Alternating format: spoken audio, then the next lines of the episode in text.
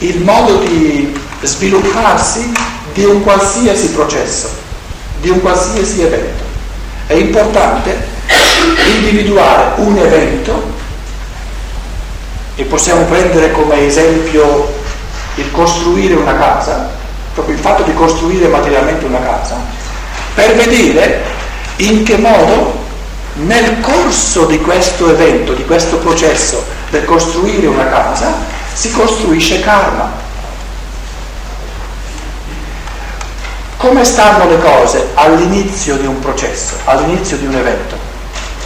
E di, di eventi, di processi ce ne sono tantissimi, corti, lunghi, piccoli, grandi, che durano una vita, che durano un giorno,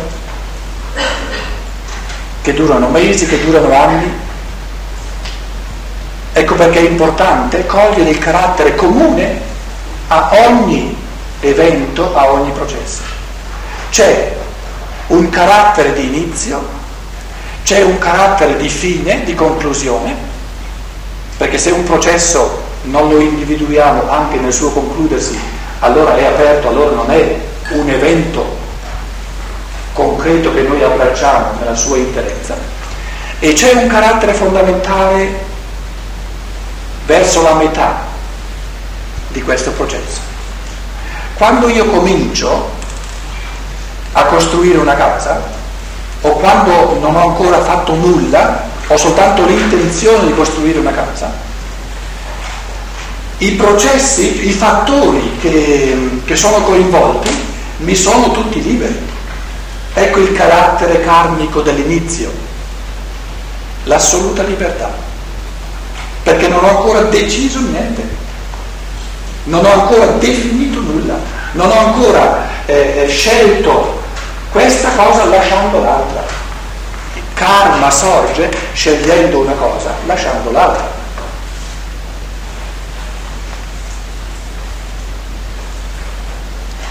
non ho ancora scelto dove costruire la casa, non ho ancora scelto quanto grande sarà, eh, non ho ancora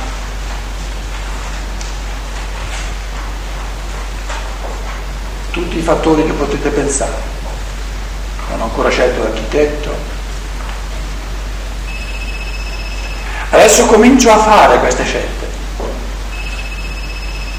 Scelgo il posto, scelgo più o meno quanto voglio spendere, scelgo l'architetto, eccetera, eccetera, eccetera. Portiamo questo processo verso metà, quando la casa è costruita a metà, dove ormai la struttura fondamentale c'è, si tratta soltanto di metterci le finestre, di, di, delle ultime rifiniture. Che cosa è sopravvenuto ora che sono verso metà di questo processo?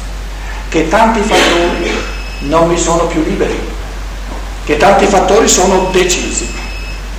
I fattori decisi sono ciò che noi chiamiamo karma, sono la, l'esercizio passato della libertà. Se io il soggiorno ho deciso e ormai ho strutturato la casa così, che sia 4 metri per 5, adesso io non posso averlo due volte più grande è qualcuno di noi che ha questo telefono. Spegnetelo, no? Appunto, basta. No? Chi ce l'ha se lo spegne. Forse non se ne è accorto. No, se ne è vergognato, suppongo, spero. Adesso che sono a metà, mi rendo conto che proprio perché ho esercitato la libertà, proprio perché ho fatto certe decisioni e ho scartato altre possibilità, adesso non posso più cambiare certe cose. Il fatto che io certi fattori non li posso più cambiare significa che non sono libero? No, significa proprio il contrario, mi sta a dimostrare che io ho esercitato la libertà, mi sta a dimostrare che sono stato libero. Perché se io non avessi mai esercitato la libertà, tutti i fattori sarebbero aperti. Sarebbe meglio? No, perché non avrei mai esercitato la libertà. Quindi la definitezza del karma sta proprio a dimostrarmi che io già da sempre ho esercitato la libertà, ho scelto certe cose e adesso ce le ho e ho lasciato altre e adesso non ce le ho. Quindi questo carattere di, di definitezza di ciò che io sono divenuto, eh, tanti esseri umani prendono il karma come l'opposto della libertà. È importante capire che il karma mi sta proprio a dimostrare che io ho esercitato la libertà, però nel passato naturalmente. Adesso il processo va avanti, arriviamo alla fine, quando ormai la casa è compiuta, ormai tutti i fattori sono finiti.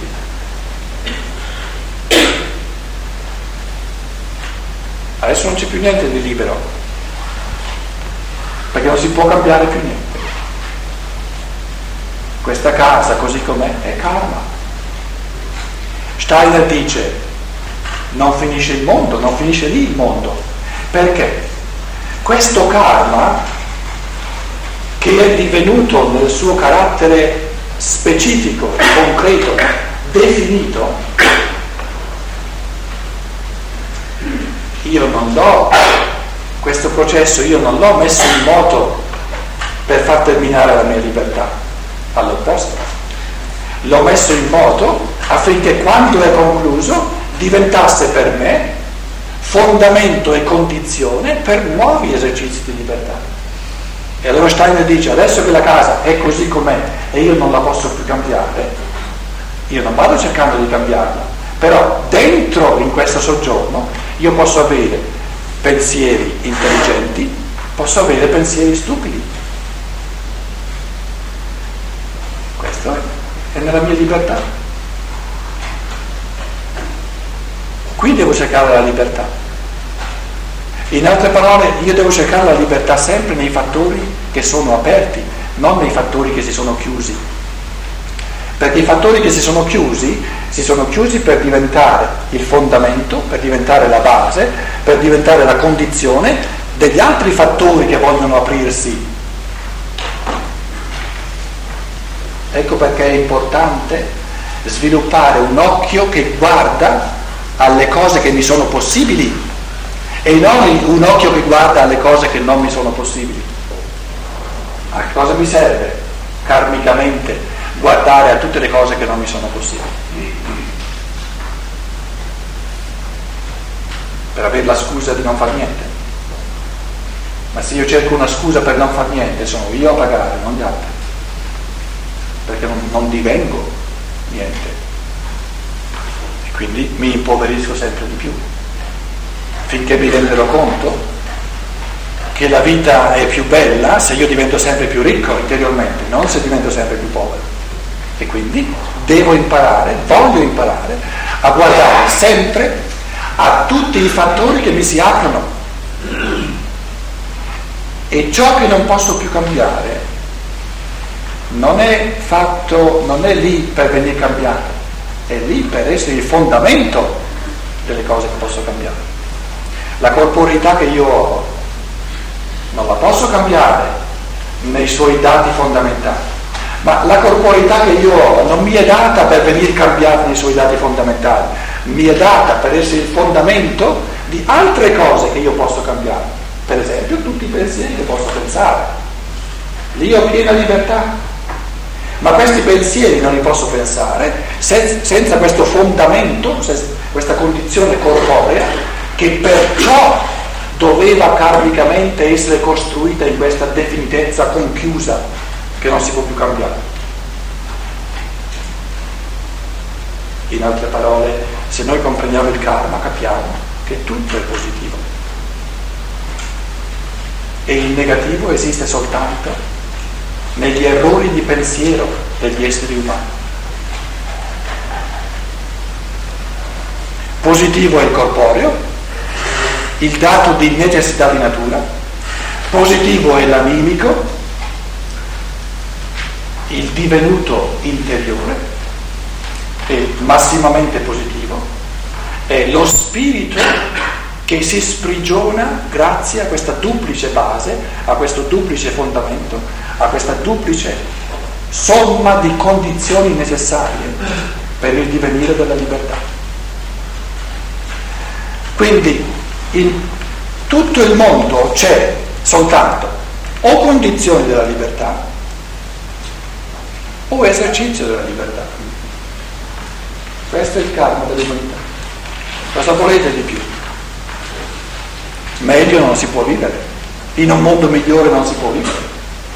Perché o si tratta di condizioni necessarie della libertà o si tratta di esercizio della libertà. Capire queste due cose fondamentali significa capire il karma dell'amore, perché in fondo il karma eh, evolutivo nel quale siamo immersi è il risultato dell'operare amante delle gerarchie spirituali che ci hanno preceduto.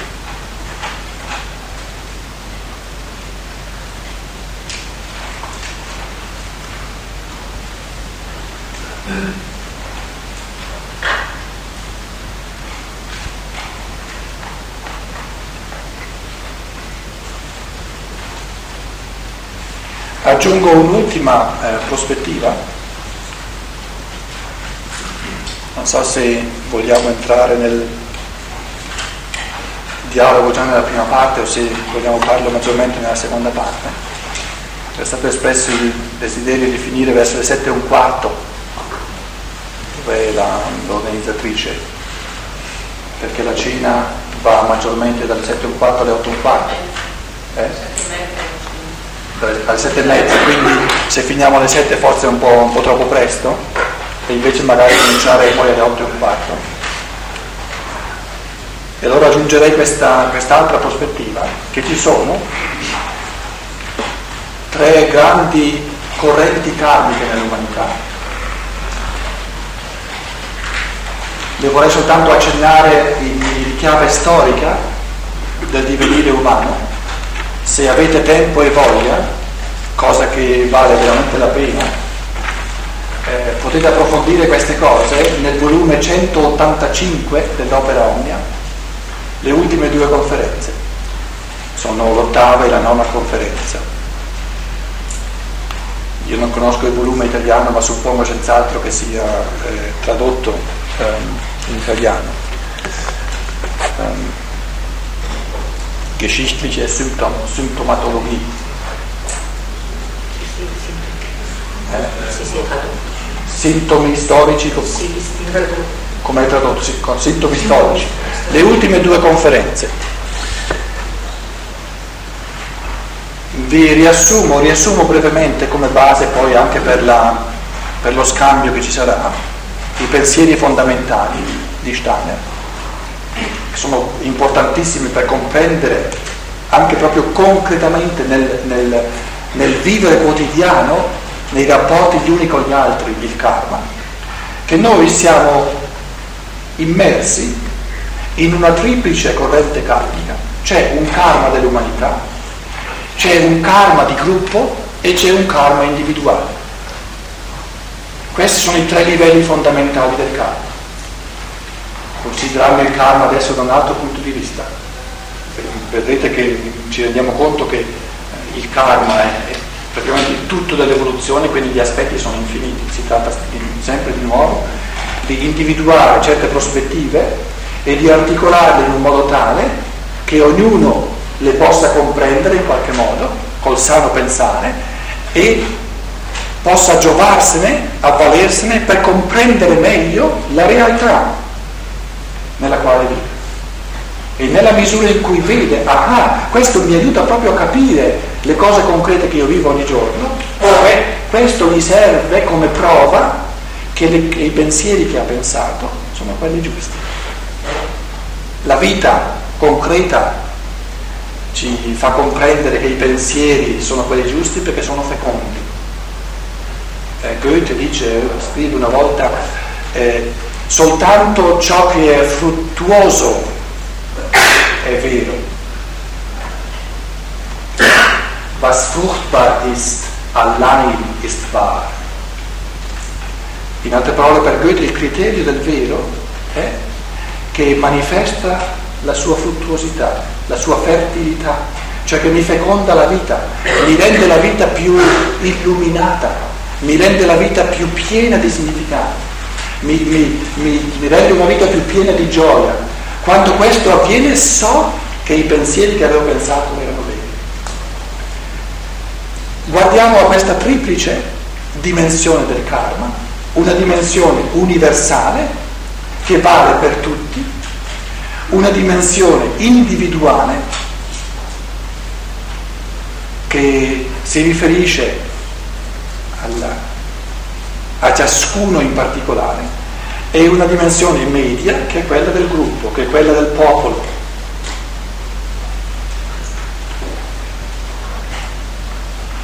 Questo triplice karma che c'è sempre, Steiner lo considera da un punto di vista del nostro tempo, da un punto di vista del quinto periodo di cultura post-atlantico cioè di questi 2160 anni nei quali viviamo, a partire dal, dall'anno, se volete, 1413, a partire dal XV secolo, siamo nel quinto periodo di cultura post-atlantico e la domanda che noi ci poniamo non è come è stato il karma dell'umanità sempre, come è stato il karma dell'individualità sempre, la domanda è posta specificamente per il nostro tempo.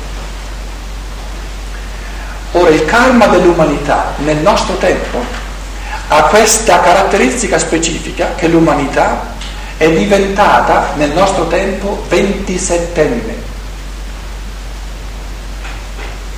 E questo va spiegato un pochino, soprattutto per coloro che sentono questo per la prima volta.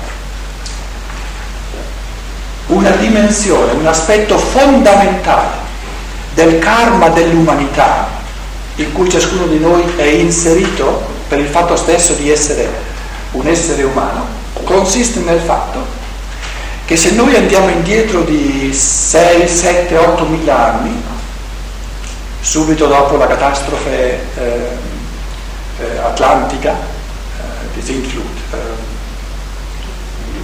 il diluvio, nel, nel primo periodo di cultura, dopo il diluvio, il periodo di cultura indiano, il periodo di cultura persiano, il periodo di cultura egizio-caldaico. Se andiamo indietro a questi primi millenni dopo il diluvio universale, scorgiamo un carattere karmico del divenire dell'umanità ben specifico, e cioè che nel periodo di cultura indiano, man mano che la corporeità dalla nascita, avanzando sempre di più, eh, passando la soglia dei 7 anni, la soglia dei 14 anni, la soglia dei 21 anni, 28, 35, 42, 49, 56, questi esseri umani antichi, di qualche millennio fa, avevano la possibilità, senza ehm, esercizio di libertà individuale, ma proprio perché era compreso nel karma dell'umanità, avevano la possibilità di acquisire certe capacità animiche e spirituali grazie all'evoluzione del corpo, automaticamente, fino in tarda età. Automaticamente, per il fatto stesso che la corporeità acquisiva certe dimensioni di crescita, esuberava dentro all'anima, esuberava dentro allo spirito una pienezza di esperienze animiche e spirituali che provenivano dalla realtà corporea, fino in tarda età. Per cui il giovane sapeva, colui che ha una corporeità di 56 anni, sa e capisce tantissime cose, ha una ricchezza interiore che io a 20 anni non posso avere perché mi manca la, corp- la corporeità corrispondente. Ecco la venerazione della tarda età nei popoli antichi. Da qui proviene.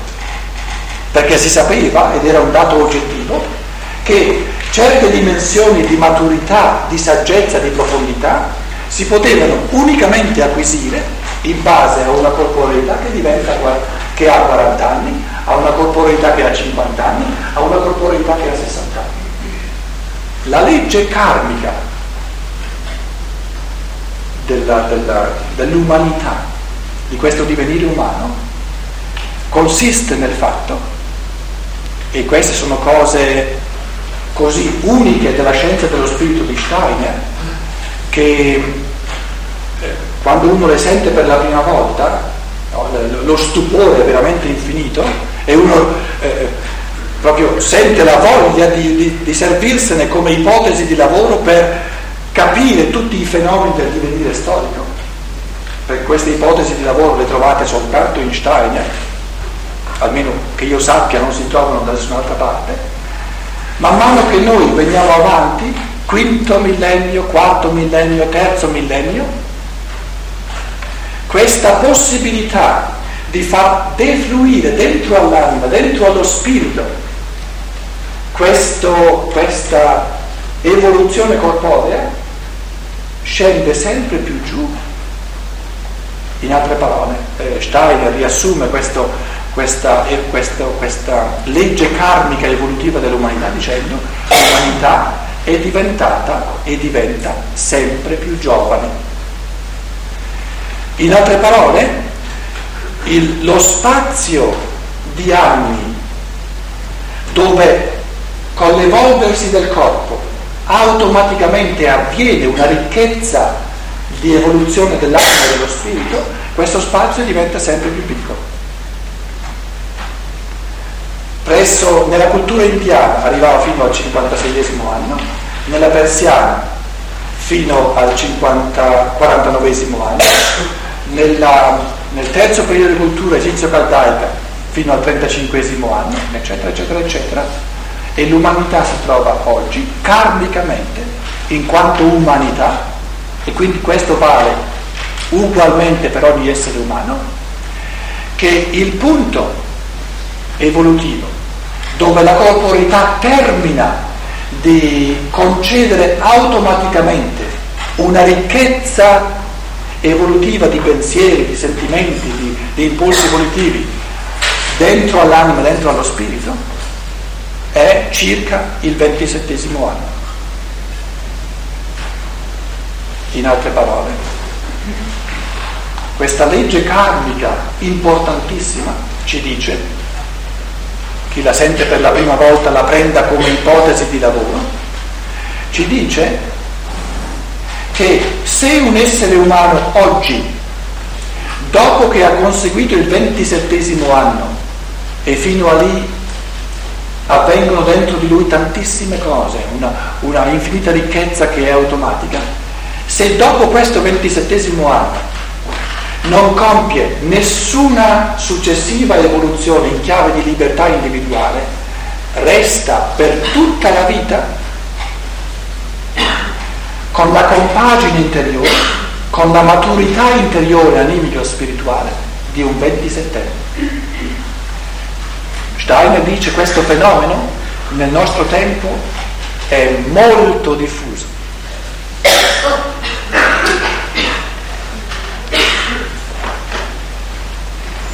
Ci sono tante persone che vivono sulla faccia della terra oggi, che magari hanno già perso i capelli come me, che hanno grinze, che hanno magari 70-80 anni, ma la cui maturità interiore è quella di un 27enne.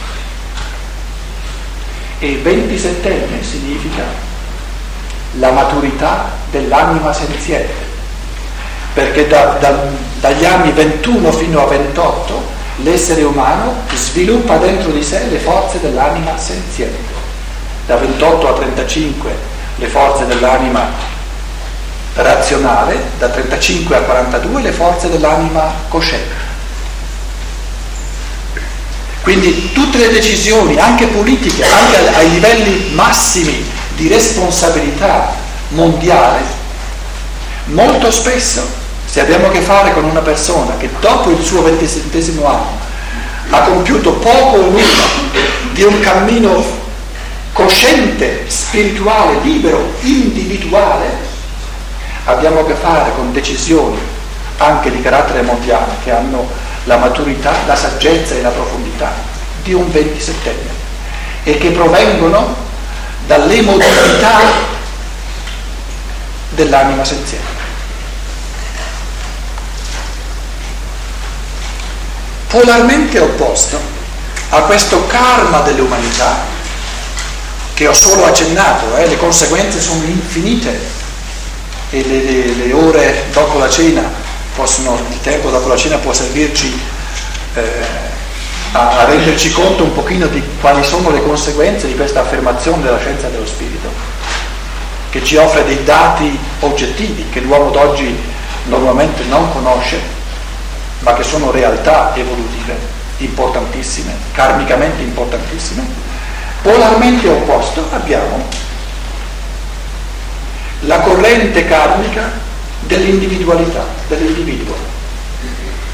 Quindi abbiamo da un lato ciò che avviene a tutta l'umanità, a ogni essere umano in quanto essere umano, dall'altro, dall'altro polo, ciò che è il compito libero, individuale di ciascuno di noi. Qual è il karma, la corrente karmica lasciata alla libertà individuale di ciascuno nel quinto periodo di cultura post-atlantico? È lo sviluppo dell'anima cosciente. Il quinto periodo di cultura post-atlantico, a partire dal XV secolo, e poi da lì per 2160 anni, serve nell'umanità per dare a ogni essere umano le condizioni necessarie che gli consentono, se vuole, liberamente, individualmente, di costruire dentro di sé le forze, tutte le caratteristiche dell'anima cosciente. Quindi il karma individuale del nostro tempo è che noi viviamo nelle condizioni evolutive terrestri, culturali, che sono quelle giuste e ci sono soltanto in questo tempo, nella prossima epoca non ci saranno più. Noi viviamo nelle condizioni evolutive sommamente complesse che sono quelle giuste per lo sviluppo individuale, libero delle forze dell'anima cosciente. Se chiedete quali sono le forze dell'anima cosciente, lì il discorso si complicherebbe molto. Eh, forse posso accennare soltanto a tre elementi fondamentali dell'anima cosciente, che poi sono i tre aspetti della triarticolazione dell'organismo sociale. Una, un, un elemento dell'anima cosciente è la scienza dello spirito, quindi il superamento della scienza materialistica, o se volete, non il superamento, integrare la scienza materialistica con una scienza dello spirito, quindi nella misura in cui una individualità umana aggiunge al cammino pensante che si fa conoscendo la materia in chiave di una scienza materialistica, aggiunge una scienza dello spirito, quindi il cammino che si fa conoscendo sempre più profondamente i misteri dello spirito, facendo questo sviluppa le forze dell'anima cosciente. Un secondo aspetto necessario per sviluppare individualmente le forze dell'anima cosciente è di far sorgere nell'umanità un modo di interagire tra essere umano e essere umano che rispetta in modo assoluto la libertà di pensiero e la libertà religiosa. Quindi questo esercizio quotidiano del rispetto sacro e assoluto della libertà interiore dell'altro è un cammino, un secondo cammino di karmico per costruire le forze dell'anima cosciente, per far sorgere dentro di noi la dimensione dell'anima cosciente. Un terzo aspetto, che di nuovo riassumo eh, in poche parole, ma che, che è di nuovo un terzo mondo, è che è poi l'aspetto della, della vita economica, la scienza dello spirito, sarebbe l'aspetto della vita spirituale. Il eh, modo di interagire tra essere umano e essere umano, se volete, è l'aspetto della vita giuridica, Per quanto riguarda la vita economica, cioè il nostro modo di rapportarci alla corporeità, alle cose materiali,